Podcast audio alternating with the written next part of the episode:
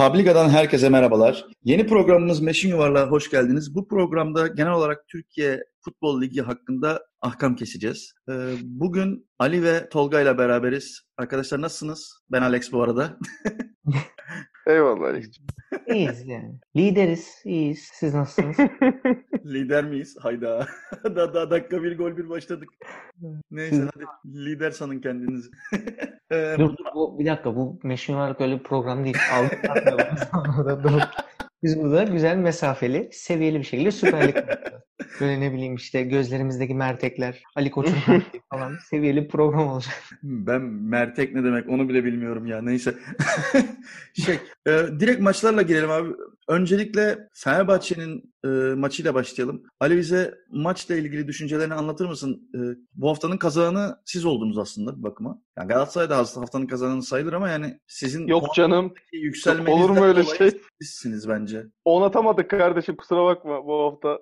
Yani ondan ondan demiyorum ya. O, bu sayede Fenerbahçe yükseldi o yüzden diyorum. Yani bir anda şimdi Fenerbahçe'nin hani 5. 6.lığa düşme gibi bir durumu varken kazanıp e, liderliğe çıkmak, puan eşitlemesi yapmak Beşiktaş'la. O açıdan tabii haftanın kazananı diyebilirsin. Önemli oldu. E, ciddi ve kısa bir maç e, analizine gelirsek bu tip maçlarda özellikle zemin kötüyken hani Erzurum deplasmanı zordur, hava kötüdür deriz falan ama hava kötü falan değildi. O kadar değildi en azından. Hani eksi 10 falan değildi geçen yıllarda yaşadığımız gibi. Ama zemin rezaletti. Hani böyle maçlar her zaman ters olur böyle deplasmanlar. E, 40 dakika falan sahada yoktu Fenerbahçe ama oyunu bir şekilde tuttu. Her ne kadar son dönemde Fenerbahçe taraftarı bundan rahatsızlığını dile getirse de çünkü hani büyük takım psikolojisi her büyük takımda olan şey böyle basalım, hemen beşleyelim, arkayı dörtleyelim, şöyle uçalım, kaçalım zihniyeti olduğu için biraz e, sevilmiyor. Ama yine de işte bir ilk 40-45 dakika gol yemeyince sonra da e, 45 artı 4'te oradan oldu, bu mu oldu, şu mu geldi derken 1-0 yapınca zaten bütün dengeler artık değişmiş oldu. İkinci yarıya da hızlı girip e, Pelkas'ın şık golü ardından Sinan Gümüş'ün golüyle bir anda zaten 50. dakikada maç 3-0'a geldi. Oradan sonra da artık ipler kopmuş oldu. E, Mert Hakan'ın golünde Pelkas'ın pası gerçekten çok güzeldi. Yani orada herhangi bir futbolcu olsa bunu %100 futbolda da konuştular. E, yani vursa çünkü gerçekten penaltı noktasından bile yakın out çizgisinde Pelkas topla buluştu ve topu çekip Mert Hakan'a asist yaptı. Yani orada vursa belki sekecek, gol mol olmayacak falan ama Pelkas bu sene Fenerbahçe'nin en iyi transferi diyebiliriz. E, Samat da sonradan oyuna girdi. Maç 3-0 olmasına rağmen bence biraz kayıptı. Ee, yani sakatlıktan dolayıdır diye umuyorum. Genel olarak Fenerbahçe açısından notlar bu. Erzurumspor'da bu şekilde isteksiz ve ruhsuz oynamaya devam ettiğine göre küme düşmenin en büyük adayıdır deyip fazla konuşmadan tekrar topu size atıyorum. Erzurum evet yani düştü düşecek gibi yani ligin sonuncusu olmasının da ötesinde çok kötü oynuyor. Ben Fenerbahçe'nin 3'ten sonra gol atamamasını biraz garipsemiştim. Ee, Tolga sen ne dersin bu maçla ilgili? Yani oyun çok iyi mi? Değil bence. Yani hani şampiyonluğa oynayan takım Beşiktaş için de aynı şeyi düşünüyorum orada. Hani çok iyi bir oyunları var mı? Yok. Ama dediği gibi Ali'nin yani Pelkas büyük keyif veriyor izlerken. Yani yerinde durmuyor. Sürekli çok hareketli. Alıyor, veriyor, koşu atıyor. Yani mesela Mesut geldiği takdirde Pelkas'ı nasıl etkiler? Orada biraz şüphelerim var. Herif kendi 10 numara oynamak istiyor çünkü. Kanatta bu kadar etkin değildi. Yine etkiliydi Türkiye Ligi'nde ya da Fener'e göre. Ama 10 numarada çok başka oynuyor kaç haftadır. Yani Mesut onu nasıl etkileyecek onu çok merak ediyorum mesela eğer gelirse geldiği gibi görünüyor. Pelkas'ın yedeği olur. Mesut Ee, daha maçlardan sonra konuşuruz. Ee, o, o ayrı bir konu olacak belli ki. Ama Pelkas gerçekten etki ediyor Fenerbahçe'de. Bakalım bir de ya. bu Caner, bir de çok pardon, çok ufak Caner'e değineyim. Yani sövüyorlar, kesiyorlar. Ben de sövüyorum. Şahsi olarak hiç sevmiyorum zaten herifi ama herif abi 40 da orta atsa atsın yani hani oradan gol çıkıyor mu çıkıyor. Yani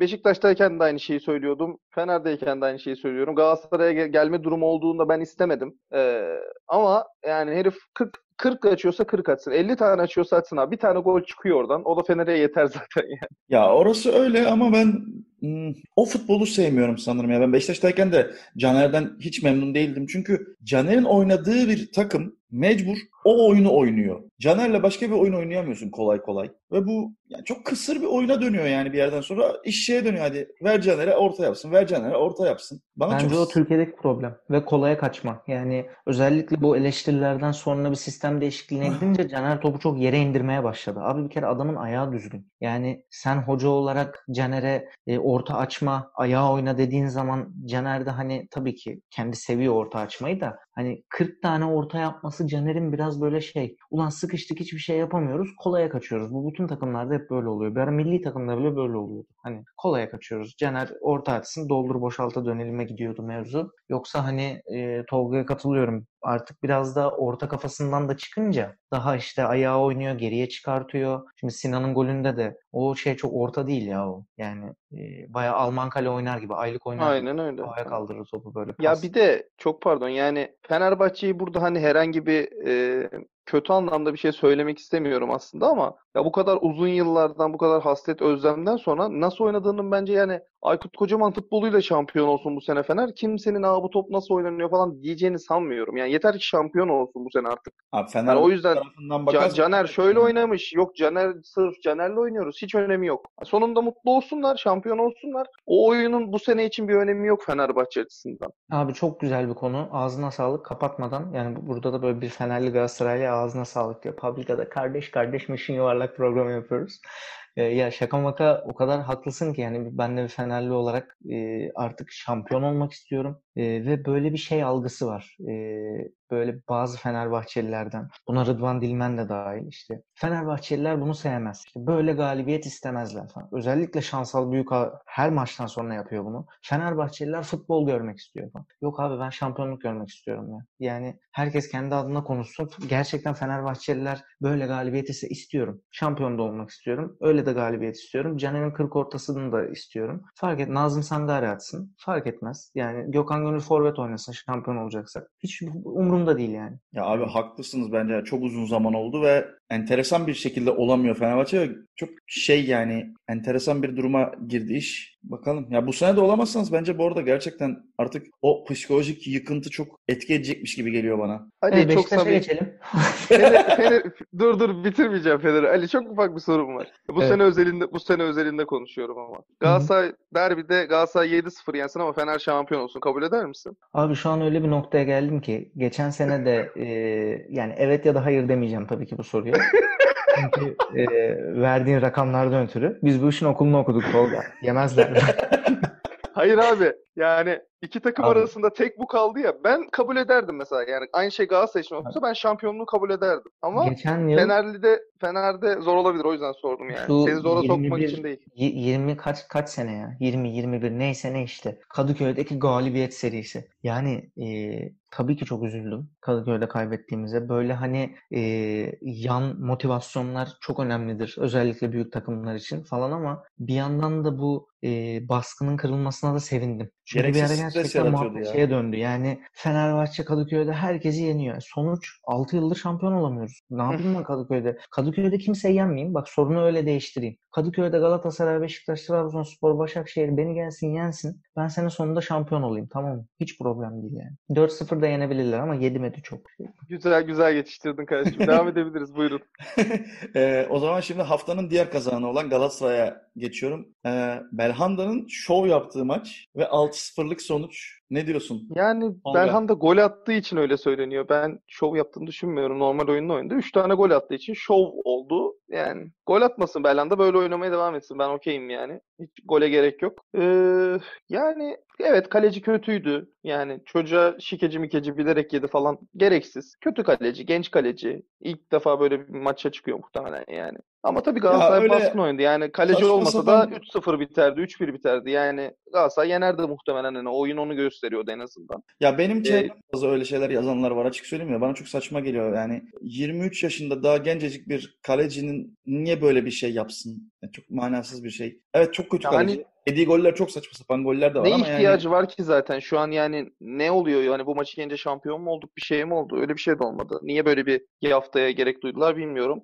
gençler bir için çok söyleyecek bir şeyim yok yani. Berat hani önemli bir oyuncuydu onlar için gitti. Keşke biz alabilseydik ama bizim vasıfsız yönetimimiz yine her zamanki gibi eksik kaldı. Trabzon çok uygun bir fiyata bence aldı ve Ya bir sakatlık bir şey olmazsa çok çok iyi yerlere geleceğini düşünüyorum Berat'ın. Gençler Birliği'nin yani Gençler Birliği onun eksikliğini bayağı hissetti. Ya Berat O da. Fenerbahçe, Beşiktaş ya da Galatasaray'a gelseydi ama direkt 11 oynayabilir miydi tartışılır ya. O yüzden Bence Trabzon'a gitmesi kendi açısından o açıdan daha mantıklı. Tamam Trabzon'da oynamak, Trabzon'da olmak biraz daha hani iyi değil bir futbolcu kariyeri için belki ama şu anda 11 oynayabilmesi açısından daha mantıklı geliyor bana. Yani benim şahsi fikrim Galatasaray'da çok yüksekti şansı. Yani Gustavo'yu kesemez Fener'de. Hani Atiba'yı, Josef'i kesemez ama Taylan'la yarışırdı en azından. Ya da Taylan'ı 8'e falan çekerdi. Yapardı bir şey hocam. Ya işte sen de Galatasaray yönetiminde ya da işte Fatih Terim'in yerinde olsan şimdi Taylan gibi bir Fatih Terim'in varken- listesinde birinci sırada. Fatih Terim'in verdiği listede birinci sırada Berat. ama işte o yedeklemek için istiyordur. Taylan'ı yedeklemek için istiyordur. Ben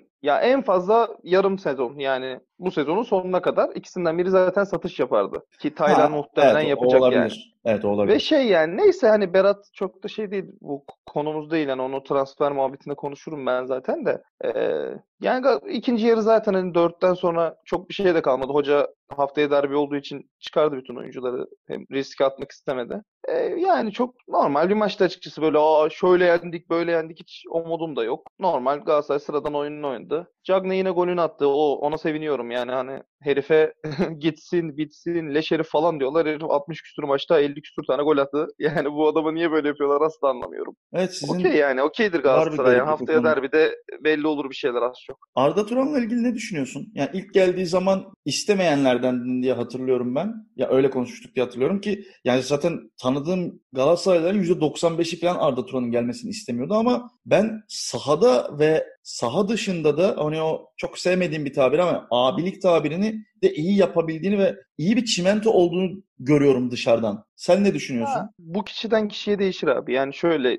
kimisi bana ne özel hayatından, bana ne şeyinden ben sahada yaptıklarına bakarım der. Kimisi o yaptığı şeyi ya da Arda özelinde konuşmuyorum bunu bu arada. Yani Caner'i Galatasaray isteme sebebim de buydu yani. Hani ben benim futbol görüşüm ya da benim insana bakış açım o özel hayatındaki işler daha ön planda bende. O yüzden Arda'nın gelmesini istemedim. O yüzden Arda'dan hoşlanmıyorum. O yüzden Caner'den, Emre Belezoğlu'ndan hoşlanmıyorum vesaire vesaire. Ha bunlar bu düşüncelerim onların iyi oyuncu ya da hakikaten takım içinde kenetleyici bir rolü olduğunu değiştirmiyor. Arda bu maçta da son 4-5 maçta da takımın en iyi iki oyuncusundan biri bence. Yani Ama yani futbol oynamaya dönmüş gibi gözüküyor. Arkadaşlar Türkiye'ye Türkiye'ye değil. Ha bir şey mi diyeceksin Ali? Fatih Terim faktörü. Çok kısa araya gireceğim. Fatih Terim dediğimiz adam eee, Engin Baytar'la şampiyon oldu. Yasin Öztekin'le şampiyon oldu. Şu anda elinde Arda Turan var. Hani 33 yaşında da olsa Arda Turan eee, Engin Baytar, Yasin Öztekin'e falan kıyasla bayağı kaliteli bir futbolcu kalıyor kumaş olarak. Hani Arda'nın bu kadar böyle çimento olması, başarılı olması Fatih Terim'in elinde çok doğal bence. Ee, Arda özelinde öyle düşünmüyorum. Yani Arda'nın ha şu var. Arda'nın Fatih Terim'e çok büyük bir mahcubiyeti var. Yani Ki yaşanan olayda haklı olmasına rağmen çok büyük mahcubiyeti var. Yani onu Arda yapan Fatih Terim. Öyle bakabiliriz mevzuya yani. Barcelona'ya Atletico Madrid'e gitmesini sağlayan adam Fatih Terim. Ama Arda'nın yani ruhsal ve şey olarak hani kendini yeniden hani futbol oynamalıyımdan ziyade ben kendimi Galatasaray'a tekrar ispat etmeliyim mücadelesinde şu an Arda. O yüzden kendini o yüzden kaçıncı dakikaydı ya? 64. dakika mı 65. dakika mı? Yanlış hatırlıyorum. Belki de ilk kere yani dakikayı çok hatırlamıyorum. Yalan yok. Ee, Gençler Birliği biz hüc- hücumdan top kaybettik. Gençler Birliği birden kaleciye döndü topu. Abi orta sahayla bizim e, kalenin arasından yani yaklaşık bir 60 metre falan bir depar attı kaleciye sırf oyun hızlansın hani top kalecide kalmasın diye. Yani 33 yaşında kendi sahasından karşı kaleye bir depar atıyor. Yani manasız 2-0 3-0 öndeyiz o sırada. Yani o hareket hep şey işte hani taraftarı ben bir şeyler için savaşıyorum, mücadele veriyorum şeyi.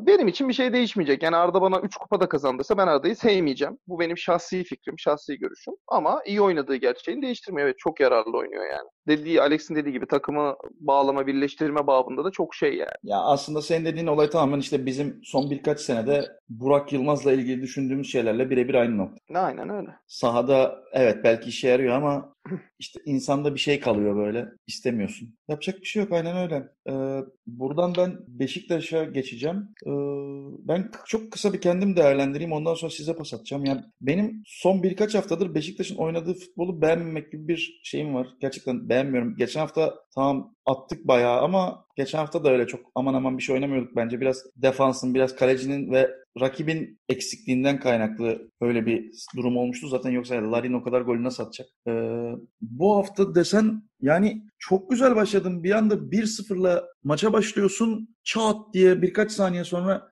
defansın, kalecinin, herkesin böyle ortaklaşa bir saçma hatasıyla 1-1 olup sonra 2-1 geriye düşüyorsun ki ve yani bir oyuncuyu tutamamak, o oyuncuyu tutmak için zaten hani Necip De Souza Atiba gibi bir üçlü orta sahayla başlamak bana çok acayip geliyordu. Ben ilk 11'i gördüğümde ilk başta onu söyledim. Yani biz kimle oynuyoruz ya? Yani Real Madrid'le mi oynuyoruz? Neden Atiba, Necip de Souza aynı anda ilk 11'de? Yani çok kötüydü. Ya bir şekilde 2-2'ye geldi maç sonra ama ikinci yarı boyunca ben hep şey hani bir tane daha atacakmışız gibi hissettim. Bir türlü atamadık. Neyse maçın benim açımdan tek olumlu yanı Wellington'ın kart cezalısı olup gelecek hafta oynamayacak olması.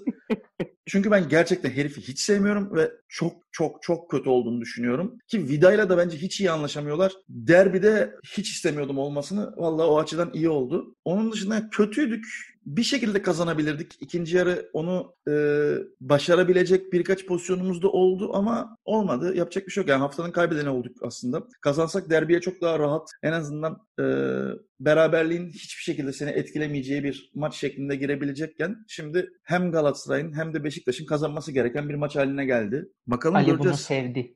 iki, iki, iki ufak sorum var. Onu da bilmediğimden. Yani biri tahmini konuşacağım. Hı hı. Doğrukan sakat mı? Var mı yedeklerde? Ona hakim değilim. Yedeklerde var. Tamam. İkinci sorum da şu. Yani Önüm- niye oyun yani almadı bilmiyorum bu arada hani onu soracaksan. Çünkü sadece Enkudu ile Oğuzhan'ı oyuna aldı. Hoca başka hiç kimseyi Yok. almadı. Yani derbi kadro planlaması için Sergen'in düşüncesini tahmin etmeye çalıştım da ikincisi de şey hani Wellington yok Necip Vida'nın tandemine Necip'i mi koyarsın Montero'yu mu koyarsın ya da hoca sence kimi koyacak öyle sor. Ben olsam Necip'i koyarım. Ee, ama hoca Montero'yu da koyabilir. Bilmiyorum yani. Ama ben olsam Necip'i koyarım çünkü Montero daha çok e, toy ve daha basit hatalar yapabiliyor. İyi bir kumaşı var belli ama toy bir çocuk.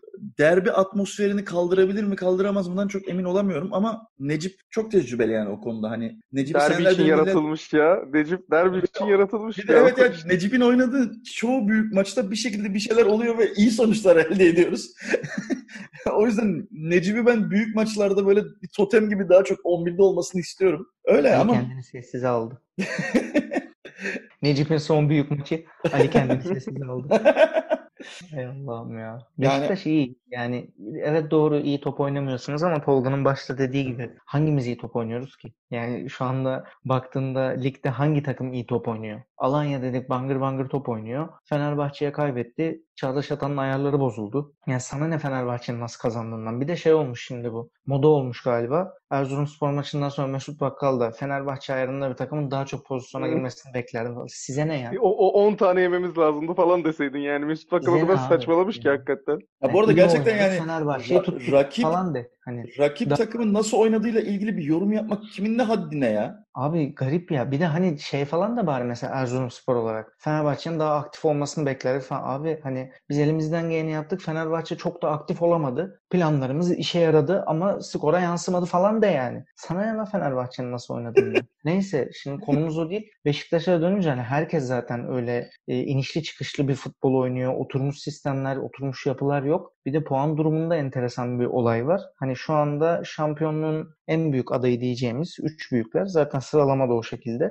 Abi 4 mağlubiyetimiz var. Evet Beşiktaş, Fenerbahçe ve Galatasaray olarak. Şimdi normalde ligde 7 mağlubiyetli şampiyon yok. Bir kere var galiba. Yanlış hatırlamıyorsam lig tarihinde. Ya bu sene Tamam, zaten çok lig- acayip yani. Hem puan Hani rekoru 40 kırılabilecek haftalık ama- fazlalıkla maç var ama bir yandan da çok fazla maç kaybediliyor. Yok, şey 34 hafta gibi düşün ya. Hani 34 gibi düşün. Şu an 17 hafta oynandığında 4 mağlubiyet var. Bir 17 hafta daha oynansa demek ki 7 mağlubiyetten fazlaya çıkacağız. O yani Allah'ın emri gibi gözüküyor. Bir de hani e, en son işte 2011'de Aykut Kocaman 18'de 17 yaptığında ne şike kumpası kaldı, ne hilesi kaldı, ne bir şey kaldı. Yani bu üç büyükler de o 17 maçtan bir 2-3 tane kaybedecekler gibi gözüküyor şu an oynanan futbola göre. Yani böyle çok enteresan bir e, duruma doğru Yalnız gidiyoruz. Böyle ben şey, yanlış mı 10 hatırlıyorum? mağlubiyetle şampiyon olacak herhalde biri. Anlamadım Ya- gitti yani. Sayısal bir veri yok elimde ama yanlış hatırlamıyorsam yani hafızam yettiğince çoğu zaman ilk sezonda yani ilk 17 maçta ikinci 17 maça göre daha bir fazla puan kaybı oluyor şampiyon olan takımlarda. Çünkü genelde işte s-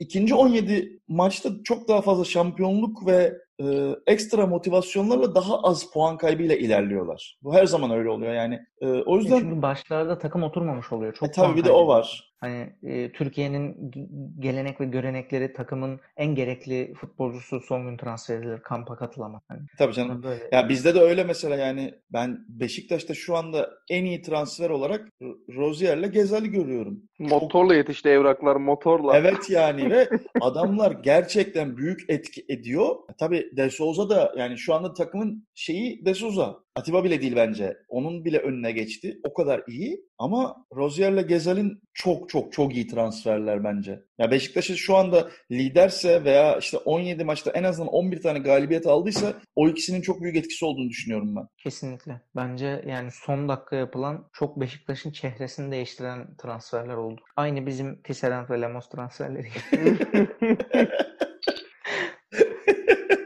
Neyse, Evet. Serdar Çelikler deyimiyle baba stoper alırsak Baba stoper. Ya abi şöyle yani şimdi Abubakar gerçeği var hani ligin net en iyi santraforu herhalde şu an. Hiç tartışacak bir şeyimiz de yok. Abi o Şu da an 90 oy- 90 oynayamıyor ki o da. Abi 90 oynayamıyor yani yeter. 70 oynasın. Ha yetiyor zaten yapsın. şu anda yetiyor Yet- evet hani o bile Yetiyor yetiyor. yani tabii Larin biraz ekstra bu sene hani çok ekstra katkı veriyor skor olarak. Ya Yani ben şuradayım Larin- yani bilemiyorum devam yani. söyle Alex. Ya Abi şöyle ben... devam devam et. Ee, yani Sergen Hoca okey bir şeyler yapmaya çalışıyor, taktik değiştiriyor, Atiba'yı öne atıyor. Hani yapıyor bir şeyler ki Atiba hakikaten bu sene biraz daha böyle ofansif katkıyı veriyor. Gerekli yerlere koşu atıyor. Topun ineceği yerde oluyor ve bu Beşiktaş'a çok puan katkısı sağladı ilk 17'de. Ee, ama bence hala bir oyun kurgusunda eksikliği var. Yani ben Fenerbahçe bölümünde de söyledim. Yani bence çok iyi top oynamıyor Beşiktaş. Yani elindeki kadro eyvallah diye rakiplere göre biraz geride mi bilmiyorum. Bence hemen hemen aynı.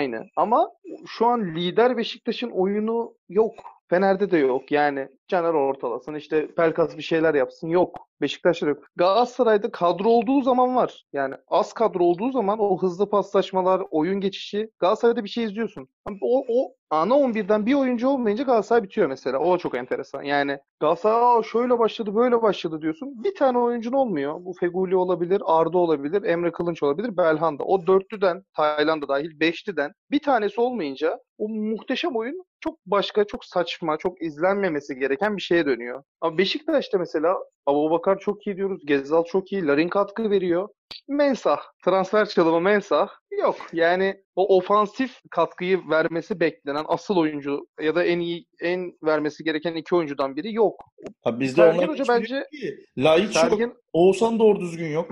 Mensah yok. Yani asıl 10 numara veya işte o, o işi yapması gereken ortadaki oyuncu Beşiktaş'ta yok. Hiç yok. Yani Hasic mesela herifi saçma sapan bir gol attı. Yani çok genç. Okey Gezal ligin belki de o mevkide şu an en iyi oyuncusu. Oynatamazsın Hasic'i anlıyorum. Ama ne bileyim bir devşirmeye çalış, bir bir şey yap. Yani o Sergen'de o sıkıntı var bence. Daha tabii ki çok toy yani o görev için, şu an bulunduğu görev için toy. O zamanla oturacak bir şey. İşte bak Terim Tayland'dan altı çıkardı. Hani sen de bir şey yapmaya çalış ya. Belki olmaz, okey. Mesela ben ya bu benim şahsi fikrim mesela. Ben Vida'nın yanına Ensakala'yı falan koyabilirim. Denerim en azından. Yani Rıdvan'ı oynatırım çünkü. Rıdvan'ı hep oynatman lazım. Ben de Fiziği yetersiz Rı- falan. Rıdvan'ı niye iki maç oynatmadı üst üste onu anlamıyorum. Hani Yani Galatasaray maçına şey mi Galatasaray- yapıyor ama ne alaka yani? sanmıyorum ben Ensakala'yı çıkarır Galatasaray maçının fiziğinden ötürü ama yani bu stoper Wellington bu kadar şeyken işte Montero tam oturmamışken ben denerim yani. Vida'nın yanına bir yerleştir bakalım Ensakala'yı oynayabilecek mi ya? Bir, bir dene. Ne Yani bileyim derbide Ati- değil ama yani. Derbide değil canım tabii yani genel olarak söylüyorum. Derbide de denesin canım. Bize koymaz yani. No problem. Yapma. Yapma böyle şeyler. Ee, ama dediğin gibi yani Sergen Doğu hakikaten bir şeyleri değiştirecek hamle gelmiyor bir türlü. Daha erken bunu da anlıyorum. Bir beklentim yok ama onu yapsa hakikaten Beşiktaş ha, şampiyonluğa oynar diyebilirsin. Beşiktaş arkadaşlarım, kardeşlerim, dostlarım çok umutlular, çok heyecanlanıyorlar. Ama yani Galatasaraylı olduğum için değil. Şampiyonluk olamaz Beşiktaş. Çok zor. Yani yo çok büyük tam oturan bir transfer yapması lazım. Ya çok Fener'in Galatasaray'ın dağılması lazım. Yani ben Beşiktaş'taki o sonu göremiyorum. O yüzden diyorum Sergen'in bir şey yapması lazım. Bir, bir hamle yapacak. Yapmadığı sürece zor. Ya ben de e, şampiyonluk konusunda o kadar iyimser gö- görmüyorum. Çünkü bir eksik var, bir ka- kadroda bir eksik var. Bir şey var ve bu kadro sonuna kadar böyle gidecek gibi durmuyor. Şu, şu anda birkaç haftadır işte futbolcular %100'den fazlasını verdikleri için bence bu şekilde ileri gidebiliyoruz. Ama çok zor. Dediğin gibi yani devre arasında şu anda zaten transfer sezonu da hazır açılıyor, açıldı. Yani bir tane sağlam orta saha ve bir tane sağlam golcü şart. Ya bence hatta defans ve kaleci bile lazım da hani hadi o ikisini geçtim şimdilik. Abu Bakar'ın yanına oynayacak, Abu Bakar'la beraber ya da onunla işte değişmeli oynayacak birisi lazım. Orta sahada sen bu kadro planlamasını yaparken Laiç'i düşünerek oynadın. Laiç yok. Futbolu bırakmış herif yani. Hiç oynamıyor. Adam yok yani. Nasıl bir depresyona girdiyse yok. Yani Oğuzhan'a tamamen hala güvenemiyorsun. Çünkü Oğuzhan hala eski Oğuzhan olamıyor. O, orada birisinin o kilidi açacak birisinin olması lazım. Yani işte Hatay maçında da öyle bir kişinin varlığı her şeyi çok değiştirirdi. Ya senin sağ tarafın şu anda mükemmel. Çok iyi gidiyor Rozier'le Gezal sayesinde. Sol tarafın bir garip. Bence Ensakala değil de Rıdvan varken daha iyi. Larin çok enteresan bir şekilde ben daha bundan birkaç ay önceye kadar bu adama futbolculuk lisansını veren kurumu sorgularken herif gol krallığında liderliğe koşuyor. Enteresan bir süreçteyiz ama çok zor yani. İyi bir en az iki transfer şart gibi geliyor. Bakalım göreceğiz. Buradan e, konuyu Gaziantep'e getireceğim ve Şumudika mevzusuna getireceğim. Yani ligin muhtemelen şu andaki en renkli simasıydı. Yani yaptıkları yapmadıkları, konuştukları konuşmadıklarıyla ettiği danslı vesaireydi derken bir anda işte Gaziantep benim için şöyle büyük, şöyle plan diyen adam çat diye bir anlaşamamazlıktan dolayı yollarını ayırdılar. Siz ne diyorsunuz? Ali sen uzun konuşacaksın galiba. Ben ufacık konuşayım. Sana atayım evet. topu. Öyle görünüyor. Abi yani şöyle başarılı bir takım. Başarılı hamleler. Başarılı bir puan durumu. Gayet okey. Hem Gaziantep için hem Şumudika için hem topçular için. E, herif bu böyle devam ederken bir teklif alıyor. Arabistan'dan mı yanlış hatırlamıyorsun? Ya Katar'dan ya Arabistan'dan bir teklif geliyor. Sonra tekrar bir yönetim işte bir haberler çıkıyor bir şeyler oluyor. Yönetim muhtemelen bir işten içe şey yapıyor. Bu gidici falan yapıyorlar. Salak salak açıklamalar. Yani çok samimi ve açık konuşuyorum. Salak salak açıklamalar. Yok Şumudika şu kadar alıyor, bu kadar alıyor. Yani sen hocanı niye gaza getiriyorsun ki? Adam zaten şey bir hiperaktif bir karakter yani. Tak şeker gider tak başka bir şey yapar. Yani sen eğer başarılı olmak istiyorsan, istemiyorsan okey. İstiyorsan onları yapmaman lazım. Mesela öyle bir atışmalar, tartışmalar falan olmuyor. Yani şu Midika 300 bin euro mu ne zam istiyor sanırım. Yanlış hatırlamıyorsam. Çünkü yüklü bir teklif geliyor şeyden, Katar'dan işte. E, şu Midika'da takım başarılı gittiği için bir 300 bin falan zam istiyor. Onlar da vermiyor. Öyle bir bir kimse büyük değildir Gaziantep'ten falan. Çok komik bir şekilde. Velhasıl böyle patlıyor muhabbet yani. Ya ben o Gaziantep'te... konuda e, yani Ali ne düşünür bilmiyorum ama yani hukuki olarak en azından ne düşünür bilmiyorum ama sözleşmesi devam eden bir oyuncunun, teknik direktörün veya X bir insanın sözleşmesi devam ederken zam istemesini anlayabiliyorum ama zam alamadı diye veya bir yerden daha iyi teklif geldi diye o bağlayıcı olan sözleşmesi olmasına rağmen kaşı gözü oynamasını hiç anlam veremiyorum. Bu futbolcularda da bazen olabiliyor. İşte Şumudika mevzusunda da bu. Bir yerden güzel bir teklif aldım. Benim hayatımda alabileceğim en iyi teklifti. Benim bunu değerlendirmem lazım demesine anlam verebiliyorum. Abi okey ama yani sen git kulübünle konuş. Kulübün okey diyorsa git. Kulübüne de bir para kazandır. Ne bileyim bonservis kazandır. Bir şey kazandır. O şekilde git. İyi de herkesten aynı aidiyeti bekleyemezsin ki Alex. Yani Abi profesyonel aidiyet, bir iş sonuçta bu. Aidiyet demiyorum ki ben ama ben adamın sözleşmesi tamam, var diyorum. İyi de gidip kulübünle konuş görüş demek aidiyet istedi. Aidiyet hissedersen yaparsın. Ben de burada sevdiğim bir patronla çalışıyorsam abi bana şöyle bir teklif geldi ama işte ben hani şu kadar kazanıyorum. Bana böyle bir teklif geldi. Sen de bir orta yol bir şey yapalım ben burada kalayım derim. O aidiyeti hissediyorsam. Hissetmiyorsam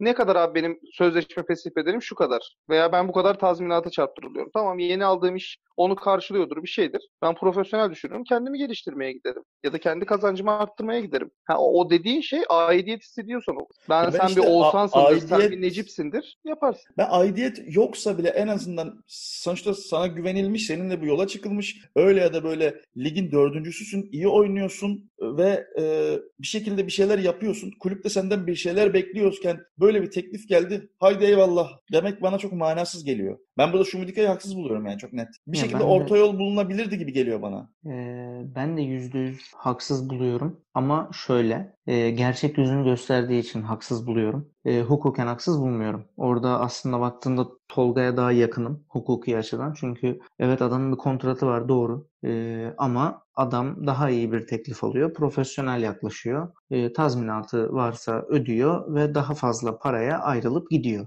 Burada neden yüzde yüz haksız buluyorum? Sayın Sumudika, ey Sumudika sen değil miydin e, senenin başında? Bakın şu arkanızdaki çalışanları görüyor musunuz? Siz o son dakika o golü yediğiniz için bu çalışanlar maaşını alamayacak, prim alamayacak. Onlar açlar, onların bu paraya çok ihtiyacı var diye fırça çekip viral olan. Her galibiyetten sonra hareket çeken, dans eden, kol hareketi yapan, el kol yapan sen değil miydin? O çalışanların hakkını savunan sen değil miydin? FIFA'nın öngördüğü Covid'den dolayı her kulübün dünyanın her yerinde uzlaşma yaptığı bu dönemde indirime gitmek yerine zam istemek ne demek? Hani ne oldu? Sen zam istediğin için hadi indirime gitmedin ama sen zam istediğin için o çalışanların maaşlarını ödeyemiyor kulüp. Aynı şey değil mi bu? Yani ben böyle e, şov için kameralar karşısında e, artistlik yapıp sonra arkadan e, parayı seçen profesyonelleri çok profesyonel bulmuyorum. Çünkü profesyonelliğin içinde de bir etik olması gerektiğine inanıyorum. Orada da Alex'e yakınım. Tam bir hukukçu edasıyla şu anda. Hem Tolga hem Alex ikiniz de benim için çok haklısınız noktasında. Ha, burada e, Alex senin tarafında eleştireceğim yani eleştireceğim derken katılacağım konu şu.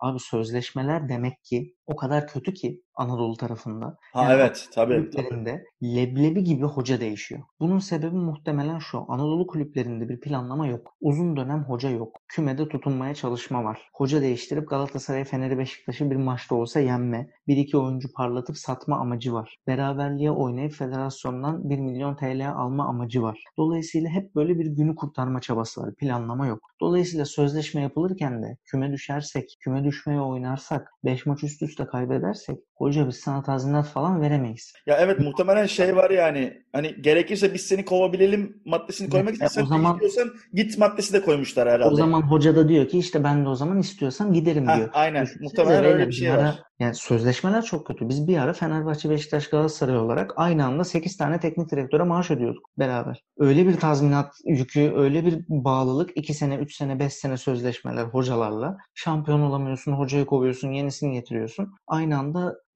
10 tane hocaya maaş ödedik ya. Büyük kulüpler olarak. Hani öyle dönemler yaşadık yani. Demek ki Anadolu tarafında sözleşmeler o kadar kötü ki bu kadar rahat hoca gidiyor. Bu kadar rahat e, şey oluyor. e, Yeni hoca geliyor. Adamlar Sumudika'yı dün gönderdi. Bugün Bülent Korkmaz geldi falan. Böyle bir durum yani. O yüzden orada bu durum hiçbir zaman düzelmeyecek. Ama şey açısından haksız buldum ve çok da mutluyum. Sumudika'nın gerçek yüzü ortaya çıktığı için. Öyle e, onun maaşı ödenmiyor. Yazıklar olsun size konuşması yapan adam zam istiyor. Şimdi biz senin zamını ne yapalım? O e, şey videoda gösterdiğin takıma fırça çektiğin çalışanlardan kesip sana zam mı yapalım? Bu mu yani? Yallah. Arabistan. Hayda. Neyse. Ee, Gelir, eğer giderse geri gelir buraya illa birkaç sene. hazır Şumidika ile başlamışken gelenler gidenler mevzusunda transferleri ufaktan konuşmaya başlayalım. Ama o transferlerden önce şu Olcan mevzusuyla ilgili bir e, direkt Ali sana sorayım ya. Bize şu olayın bir hem hukuki kısmını bir anlatsana biraz. Bir, Abi kısa anlatayım. Şimdi şöyle bir şey var. Programdan önce de konuştuk. E, kontrada Uğur Karakullukçu çok bahsetti. Tolga da anlattı. E, Bosman kuralı diye bir şey var abi. Bosman kuralı çok basit tabiriyle futbolcuların işçi olduğunu e, işçi olduğunun altını çiziyor. Bosman zaten futbolcu. Adam ayrı bir kulübe gitmek istiyor Belçika'da. Diyorlar ki buna gidemezsin sözleşmen var. Ama adam gitmek istiyor ve sözleşme görüşmesi yapmak istiyor. Ve adamın kontratı bitiyor ama kulüp bonservis istiyor. Şimdi burada baktığın zaman bu adam işçiyse, çalışansa, kontratlı bir çalışansa bu adamın özgürce istediği şirketle kontrat görüşmesi yapmaya hakkı olmalı. Mesela senin bir e, sözleşmen var. Sene sonunda sözleşmen bitiyor. 6 ay kalmış bitmesine. Sen gidip de başka bir şirketle görüşemeyecek misin yani? 6 ay sonra ben kontratımı yenilemeyeyim, geleyim sizde çalışmaya başlayayım diyemeyecek misin? Adına avukat ol, başka hukuk bürosuna git. Ne bileyim hani gerçi kontratlı çalışmıyor avukatlar genelde de. Designer ol, ses mühendisi ol, bir şey ol. Yani senin sözleşmenin bitmesine 6 ay kala ya ben sözleşme herhalde yenilemek istemiyorum. Şirketim de beni çok sevmiyor. Ben gideyim başka bir şirketle görüşeyim demez misin? Demiyor musun? Kurumsal hayatın gerçeği değil mi bu? E futbolcular niye zincirleniyor? Hani mantık buradan çıktı. Futbolcular da 6 ay kala görüşebilmeli. Kural aslında bu. Evet, Futbolcular da serbestçe 6 ay kala gidip istediği kulüple anlaşabilmeli. Kendi kulübüyle de anlaşabilir, başka kulüple de anlaşabilir. Peki bu bizim ülkemizde niye serbest değil? Yani bütün Çünkü dünyada federasyon- neredeyse var. Şimdi Bizde yok. federasyon bunu implement etmedi. Federasyon bunu kendi transfer yasalarına uygulamadı. Kendi transfer mevzuatına uygulamadı, geçirmedi. Burada da aslında şöyle bir sıkıntı var. Bosman kuralı hani bayağı böyle e, Avrupa İnsan Hakları'ndan falan gelen bir kural. Hani öyle şey değil yani. Ya bu olay e, Belçika'da yaşanmış. Öyle bir karar vermiş. İsviçre'de bunu kullanayım demiş. Oradan Almanya'ya geçmiş falan filan. Böyle bir şey değil yani. Bu bayağı bir karar. Peki burada Olcan aldığı ceza ile ilgili İnsan Hakları Mahkemesi'ne veya bir yere başvuruda bulunsa kazanacak mı? Abi Olcan'ın durumundaki sıkıntı şu. Yani Tah tahkime başvurmuş herhalde sanırım zaten. evet yani ya istediğin yere başvursun. Bunda bir Ya sıkıntı ben yok. Türkiye'de Türkiye'de herhangi bir şey kazanabileceğini düşünmüyorum. Ben o yüzden Avrupa'yı sordum. Ya yok ya Türkiye'de zaten Çünkü Türkiye'deki kurallara göre adam suçlu. aynen öyle. Ama Avrupa'daki sıkıntı da şu ya. Bence şöyle bir durum var. Federasyonla ilgili zaten böyle e, bağımsız olmadığına dair bir karar verdi en son Avrupa İnsan Hakları Mahkemesi. Yani bir nevi dedi ki e, ya bu tahkim kurulu e, işte PFDK vesaire federasyonu içerisindeki yargı kurumları doğrudan federasyonun kendisiyle ilintili. Bu yargı kurumları bağımsız olamaz dedi Avrupa İnsan Hakları Mahkemesi. Bunların bağımsız olması lazım dedi. E şimdi sen mantıken Avrupa İnsan Hakları Mahkemesi'ne sözleşmelere hukuken devlet olarak taraf olduğundan dolayı senin orada alınan bir kararı kendi hukukuna uygulama zorunluluğun var. Yani şimdi federasyonun aslında baktığında bu yurt dışında alınan kuralları kendi e, mevzuatına, yönetmeliğine ne istiyorsa buna uyarlaması lazım. Zaten mantıksız olan şu, Uğur Karakullukçu orada da katıldığım tek nokta şu. Abi bu adam 6 ay kala Werder Bremen'e imza atsa sorun yok. Galatasaray'a imza atınca sorun oluyor. Ha, buradaki sorun da şu, niye sorun oluyor? Abi bu adamın bir opsiyonu var. Şimdi tamam Bosman kuralını tartışırız. Hep beraber el ele gidelim, başvuralım, kuralı değiştirtelim. Federasyona başvuralım, kuralı değiştirtelim. Ama şu anda başka bir kural var. Ve sen şu anda başka bir kural varken o kuralı hiçe sayıp yani mesela neden e, bir ay sonra imzalamıyor da 6 ay tam bitmiş oluyor çünkü bir ay sonra. Bir ay önce imzalıyor. E bir ay önce imzaladığını duyan Rize Spor'da opsiyon onda olduğu için kulüp opsiyonu, oyuncunun opsiyonu. Ben senin sözleşmeni bir sene uzattım diyor. Uzatabilir çünkü bunu şimdi federasyona göre. Adamın 6 ayda kalsa sözleşmesinin bitmesine. Ben uzattım onun sözleşmesini diyor. E şimdi o zaman Galatasaray sözleşmesi olan biriyle anlaşma yapmış oldu. Böyle saçma bir durum. Anlatabildim mi? Yani böyle e, gerçekten saçma bir durum. Yani şimdi normalde bu adamın şunu yapabiliyor olması lazım. Orada Galatasaraylılar haklılar. Oğulcan da haklı. Yani benim 6 ay kalmış kontratımın bitmesine 5 ay ben sizle anlaşamamışım. Bir ay kala Galatasaray'a imza atmışım. Şimdi bunu bu adam yapabilmeli. Ve şunu da diyebilmeli. Kardeşim opsiyonu kullansaydınız. Kullanmadınız ben de Galatasaray'a gittim vesaire. Bu ayrı bir tartışma konusu. Ayrı bir hukuki olay. Ama Galatasaray'da yani bir ay daha bekleseymiş abi. Orada da o var. Çünkü hani federasyondaki kurala göre bir ay daha bekleseydin. Neden 5. ayda imzalıyorsun? Çünkü belli ki haber geldi. Rize Spor opsiyonu kullanacak vesaire falan diye. Hemen orada apar topar sözleşme imzalanıp Osman kuralına sığınıldı. E, olan kim oldu? Futbolcu oldu. Tabii futbolcuya yine bir şey olmaz. Hani yine programdan önce konuştuğumuz gibi her ne kadar olacağım ben kendim ödeyeceğim dese de kulüp bir şekilde onu yarı yolda bırakmaz. Ama işin e, hukuki saçmalık boyutu bu aslında. Kağıt üzerinde baktığımızda. Yani dünyanın her yerinde geçerli olan kuralın federasyonumuz tarafından e, bize implement edilmemesinden kaynaklı bir e, boşluk var. Daha doğrusu boşluk yok. Başka bir kural var. Türkiye içerisinde. Ama hani burada keşke Galatasaray'da Oğulcan da o Türkiye içerisinde kuralı uysaydı. Sonra hep beraber şeye itiraz etseydik. Bu Fenerbahçe'nin de problemi, Beşiktaş'ın da problemi. Ya kardeşim sen bu kuralı niye uygulatmıyorsun diye itiraz etseydik. Böyle de saçma bir ceza Ya, olmasa. e, o orada çift taraflı bir sıkıntı var yani. Bir Türkiye'de bir kural var. Bunu uymamız lazım. İki Uymadık. Türkiye'deki kural çok saçma. Aynen öyle. O yüzden Yani yani konuyla ilgili Galatasaray laf edenler de haklı çünkü Türkiye'de böyle bir kural var. Galatasaraylıların da ya dünyanın hiçbir yerinde olmayan böyle saçma sapan bir durumdan dolayı bize laf edemezsiniz demesi de haklı. Ama öbür tarafta senin dediğin işte o üçüncü bu bu bu bu duruma göre olan üçüncü şey daha da saçmalık. Adamın sözleşmeyi uzatma hakkı var ve uzattım dediği anda bu sefer herkes haksız kalıyor. Çünkü adamın resmi olarak sözleşmeyi uzatma hakkı varken sözleşmeyi uzatmış. Bitti. aynen öyle. Ama işte Şeye o zaman- yine sözleşme kötü o zaman. Yani NBA mi abi burası? Kulüp opsiyonu, oyuncu opsiyonu. falan. O zaman hani e, burada bir tarih olsun. Ne bileyim hani o tarihe kadar ya sözleşme bitişine kadar e, kulüpte opsiyon vardır dersin. O zaman Olcan da Galatasaray'a uyarsın. Ha, evet yani mesela bunun çok birebir en güzel örneğini biz bundan birkaç ay önce Messi'de gördük. Yani Messi'nin çıkış şeyi vardı, maddesi vardı ama belli bir tarihe kadar bunu yö- yönetime söylemesi gerekiyordu. Adam söylemediği için çıkamadı. Ya şimdi Manchester City ile sözleşme imzalamış olsa Barcelona göndermiyorum e, opsiyonunu kullanmadı ben de devam etmek zorunda ben kulüp opsiyonumu kullanıyorum deseydi Messi Manchester City'ye gidebilecek miydi? O yüzden de orada Uğur Karakullukçu'dan ayrıldığım kısım o. Yani Bosman da tutturuyor da kulüp opsiyonu tarafına atlıyor. Yani orada bir sen kulübe oyuncu olarak bir opsiyon vermişsin. Sen niye kulübe o opsiyonu vermişsin de gidip Galatasaray'la görüşüyorsun? Ya da Galatasaray'la görüşüyorsan niye o zaman e, ortalığı karıştırıyorsun da Rize bir anda opsiyonu kullanınca Galatasaray sözleşme imzalamak zorunda kalıyor. Cezalar çıkıyor, altı maç ceza alıyor, bilmem ne oluyor, şu oluyor, bu oluyor. Bir de ufak bir hukuki not birkaç yerde gördüm o yanlış bilgi. E, işte nasıl bu uyuşmazlık çözüm kurulu sportif ceza veriyor, veremez. İşte PFDK verir, tahkim onaylar falan filan gibi şeyler var. Uyuşmazlık çözüm kurulu sportif ceza da verir. Abi zaten bunlar üst kurum değil mi? Üst kurum her türlü alt kuruma Ya şey veremiyor. uyuşmazlık çözüm kurulunun amacı e, öz olarak futbolcu ve kulüp uyuşmazlıklarını çözümlemek. Hani daha çok aslında sözleşmeden kaynaklı uyuşmazlıkları çözüyorlar. Dolayısıyla böyle hani sportif ceza vermez gibi bir algı var ama sportif ceza da verir, veriyor yani. Anladım. Okey bu konuyla ilgili Tolga senin söylemek istediğin bir şey var mı? Yok ya. Ali her şeyi anlattı yani. Hayırlısı olsun. Benim sadece Ali Koç'a sallardım da hiç gerek yok şu an. Bunu şey Galatasaray programında inşallah. Hayır hayır hiç boş ver. Ee, o zaman bebekliğimde Fenerbahçe'yi tutardım. Kadıköy en sevdiğim yerdi diyen Ya yüzüm güldü. Podcast'te de bunu göremeyecekler ama sesime yansıdı.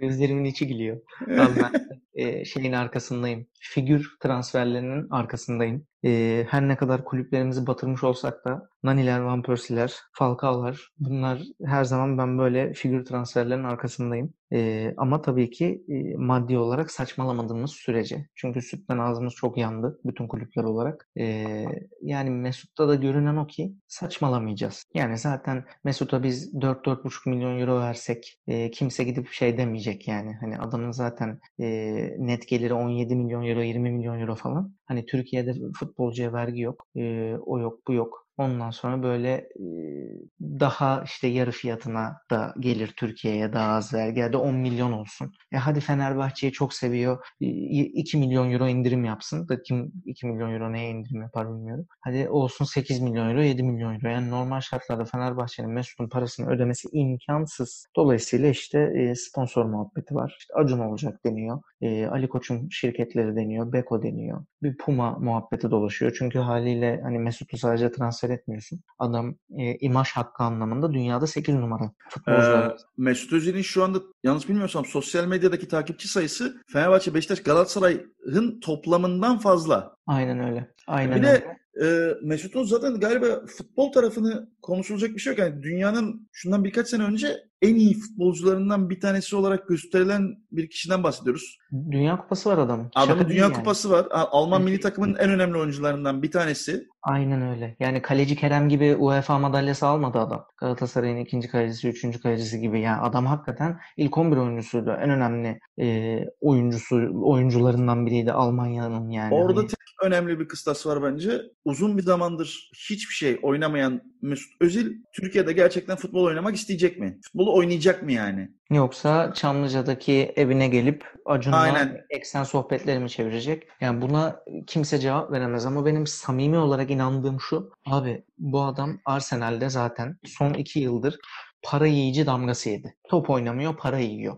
Top oynamıyor, bitti artık Mesut falan filan. Aynı damgadan bıktığı ve sıkıldığı için aslında adam oradan şu anda ayrılıyor. Hani Fenerbahçe'de de para yiyor bu, yatmaya gelmiş muhabbetini yaşamak isteyeceğini sanmıyorum. Bir de orada takım yapısı da biraz devreye giriyor. Yani Mesut'un çok koşmasına gerek yok. Maç eksiğinin çok problem olacağını düşünmüyorum. Orada Mesut'un etrafına bir takım kuracaksın. Ondan sonrasına artık bakacaksın. Bir uzaktan şut, bir ara pası, bir serbest vuruş, bir orta, iki çalım, bir Ludogorets Razgrad'a attığı gol falan hani öyle şeyler ne bileyim. Böyle hani Mesut'un ben çok farklı bir aura yaratacağına ve çok başarılı olacağına inanıyorum. Tabii önce Arsenal'le sözleşmesini feshetmesi gerekiyor. Bugün yarın fesheder diyorlar. Bugün Twitter'da yaptığı soru cevabı işte ilk başta dediğin gibi en sevdiğin şehir Kadıköy.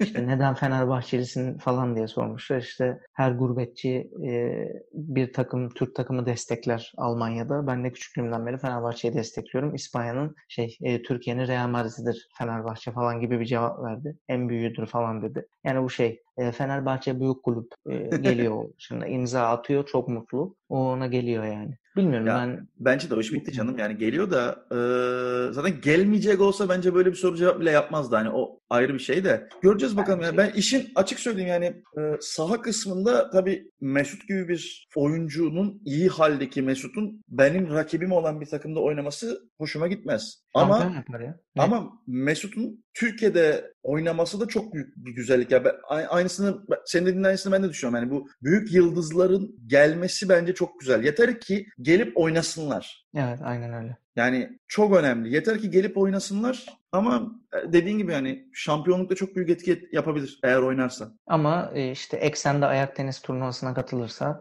e, onu bilemiyorum hani o zaman. Sözleşmeye dahil midir bunlar Ali'cim? Ney dahil midir? Sözleşmeye dahil midir? Hani üç Bu arada yıl şaka maka dahildir. Bak Mesut'un problemleri şey değil. Sadece Arsenal'le sözleşmesini feshetmiyor. Adamın imaj hakkı da var. Yani Adidas sporcusu bu adam. Şimdi Fenerbahçe'ye gelecek. E Fenerbahçe Puma'yla anlaştı yeni sezonda. Bu adam şimdi Adidas'la sözleşmesini feshediyor. Yani çünkü Adidas sporcusu Puma forma giyemez abi. Bunlar böyle markalar. Hani e, o- bayağı karışık. Hakikaten bu şeyi bile çözüyor, konuşuyordur şu anda Acun'la. Hani tamam çok yakın arkadaşlar falan da hani öyle bir anlaşması dahi vardır. Hani var yani. Şaka değil. Adamın de Alex'in dediği gibi işte Fener Galatasaray Beşiktaş'tan çok takipçisi var lan. Hepimizin toplamından. Bakalım yani işin maddi kısmını bir şekilde çözeceklerse gelsin. Çöz, çözemeyeceklerse dediğin gibi yani kulüp böyle bir parayı veremez. Türkiye'de hiçbir kulüp veremez şu anda. Abi çözecek. Acun çözecek. Ali Koç şirketleri seks süt satıldı. Onun parası mı gelecek falan öyle muhabbetler. Ya Bakalım. Ali Koç bir buçuk sene sonra şey dermiş işte Mesut hayatının kumarını oynadı. Yani demez herhalde ya. Yok, başarılı olsun ya ben isterim Mesut'un Bu başarılı arada olmasını. o hayatının kumarı muhabbetinde ufak bir detay var. Hani yakinen de bildiğim için söylüyorum. Öyle o anlatılan paralar yok. Hani gizlilik anlaşması olduğu için açıklanmıyor da zaten eee, SPK kuralları gereği 3,5 milyon euronun üzerinde bir ödeme olsaydı onu borsaya bildirmek zorundaydık yani. Gizlilik anlaşmasını bozdun Ali'cim şu an. Yok yani söylüyorum 3,5 Yok milyon yok o, üzerinde o, o, olsaydı. o bir kural evet 3,5 milyon euronun üzerindekileri he- herkes mecbur açıklıyor. Ya bir de gizlilik anlaşması bunu açıklamaya engel olsaydı o zaman zaten biz e, Van Persie'nin, Quaresma'nın, Almeida'nın, Falcao'nun maaşlarını açıklamaz. Hiçbirimiz de batmazdık. Öyle bir e, durum. Açıklıyoruz ya biz. Yani o yüzden Türkiye'nin o- enayisi biz olduğumuz için açıklıyoruz ne yazık ki anasını. Kemiksiz 7 milyon euro alıyor herif ya 7 milyon euro. Ya siz bir kere şey de yapmıştınız değil mi? Transfer görüşmelerine başladık diye açıklama yapıp ondan sonraki günde transfer gör- görüşmeleri başarısız sonuçlanmıştı diye, açı- diye açıklama yapmıştınız. Biz mi yapmışız onu? Hiç bilmiyorum. Galiba siz yapmıştınız ya. Galatasaray yapmıştı diye hatırlıyorum. Ya doğrusu o tabii canım yani ama ta- SPK kuralları gereği gerçekten görüştüğünü herkese açıklaman lazım ama böyle bir saçmalık olur mu lan? 100 tane futbolcuyla görüşüyorsun diyelim. Her birini tek tek açıklayacak mısın? Ama SPK şey oluyor ya zaten. İşte borsaya bildirdi. Alex'le görüşmeler başladı. 5 dakika sonra şey Alex Fenerbahçeli falan. 5 Evet. dakika mı yani. Çok hızlı görüşüyoruz biz. Öyle böyle değil. Ben çocukluğumdan beri Fenerbahçe her gurbetçi gibi atayım imzayı bitti bu kadar falan. Ee, bunların dışında şu anda gözüken transfer benim aklıma bir şey gelmiyor. Sizin aklınıza gelen var mı konuşulabilecek? Yani onu konuşuruz ya. Onyekuru falan var da şu an gerek yok bence yani. Tolga acıktı abi şu anda. Bayılacağım açlıktan lütfen. Abi Onyekuru. Her şeyi zorluyormuşum. Baba Onyekuru ile ilgili bir iki bir şey deseydin. Ya Onyekuru bak Onyekuru derken bile şimdi o zaman gelecek haftaki maçları size bir söyleyeceğim. Hızlı hızlı bir e, tahminlerinizi isteyeceğim. Bunlar yatırım tavsiyesi değildir. Türkiye Ligi gerçekten o konuda çok tehlikeli bir lig. Ama yine de soracağım size. Gençler Birliği Fatih Karagümrük. Fatih Karagümrük. Sence? beraberlik. Beraberlik. Evet. İddiacıya bak. evet, evet. Yani önce Ali sen söyle sonra Tolga sen söyle şeklinde yapalım. Tamam. Ee, Konya Göztepe. Beraberlik. Konya alır Göztepe. Aykut Hoca gelirse Göztepe'ye değişebilir. Beraberlik. O daha belli değil değil mi? Doğru. Ee, Ba- Başakşehir Sivas. Oo, beraberlik. Beraberlik. Ben de beraberlik dedim. Yani 11. ile 12. maçında her şey olabilir. Gaziantep Kayseri. Oo. Gaziantep. Gaziantep Sumudika'dan sonra toparlanamaz. Beraberlik. Ben de yani Gaziantep puan kaybedebilir gibi düşünüyorum bu hafta. A- Antalya Trabzon. Trabzon. Trabzon abi. Ersun Yanal'a güvenmiyorum bu konuda. Denizli Hatay. Hatay. Zor maç. Bence Beraberlik. Hatay, bence Hatay net alır. Ee, yeni Malatya Spor, Çaykur Rizespor. Yeni Malatya. Bu da beraberlik. Beraberlik. Evet. Asıl maça geldik. Beşiktaş Galatasaray. Çok Önce Ali. Çok evet. Bir bir. Çok çok bir bir ya. Adam istediği, so- istediği sonucu söyledi resmen. A- Altı tane kırmızı kart çıkar bir bir biter falan diyor. Yok altı Ben- çıkmaz da iki kırmızı çıkar karşılıklı. Galatasaray kaybetmez. Ya bundan sonra programı kapatalım. Buraya da geldiysek artık. Galatasaray Gol olmazsa berabere biter. İyi akşamlar. Yani maç Beşiktaş'ın sahasında her şey olabilir ama bana da beraberlik gibi geliyor ya. Ee, Fenerbahçe Ankara gücü. Pelka, Pelkas iki gol atar. Ya, Pelkas bir buçuk. Pelkas bir buçuk üstü. Bir şey abi Tolga'ya katılıyorum. Fenerbahçe Ankara gücünden şey bekliyorum. Öyle bir penaltı, terslik, e, ne bileyim bir aksilik, tisserant falan olmazsa e, şöyle bir 4-5 atar Fener ya. Ankara Ya- yani evet önce biz 6 tane attık sonra Galatasaray kıskandı o zaman biz de bu hafta atarız deyip 6 tane attılar. Galiba sıra size geldi. Severiz. Hadi Tolga git. Tam aslında aslında böyle yani şey olarak baktığında tam Fener'in patlama maçı da ben yener diyorum yine de. Ha, Bu arada evet tam Beşiktaş Galatasaray maçının olduğu hafta Fenerbahçe'nin de puan kaybetmesi şeydir böyle caizdir ama dur bakalım. Bir de şey Fener'in e, son zamanlarda Fener bu kadar favori olmamıştı bir maçta. Hani tam böyle Fener'i en severiz. son Kayseri karşısında bu kadar geçen sene favoriydi. 3 falan yedi yani. Şey, Tamam. hep öyle. tam, tam o maç ya. Tam, tam o maç yani. Taklacı Makakula vardı onu da unutmam hiç. Ee, son maçta Kasımpaşa Erzurumspor. Abi Kasımpaşa Erzurumspor alır. yani Bu, bu Alanya galibiyetinden sonra Kasımpaşa ben buna şey diyeceğim. Erzurumspor kaybeder. Yani Kasımpaşa bir şey yapmasa bile Bana da öyle geliyor. Ee, neyse ilk programın günahı olmaz diyerek programı bitiriyoruz. İnşallah keyifli bir program olmuştur dinleyenler için de. Ee, bizleri sosyal medya hesaplarımdan takip edip paylaşırsanız çok seviniriz. Herkese iyi akşamlar. Obliga.com Twitter, Instagram. Hadi akşamlar. görüşürüz. İyi akşamlar. Hadi iyi akşamlar.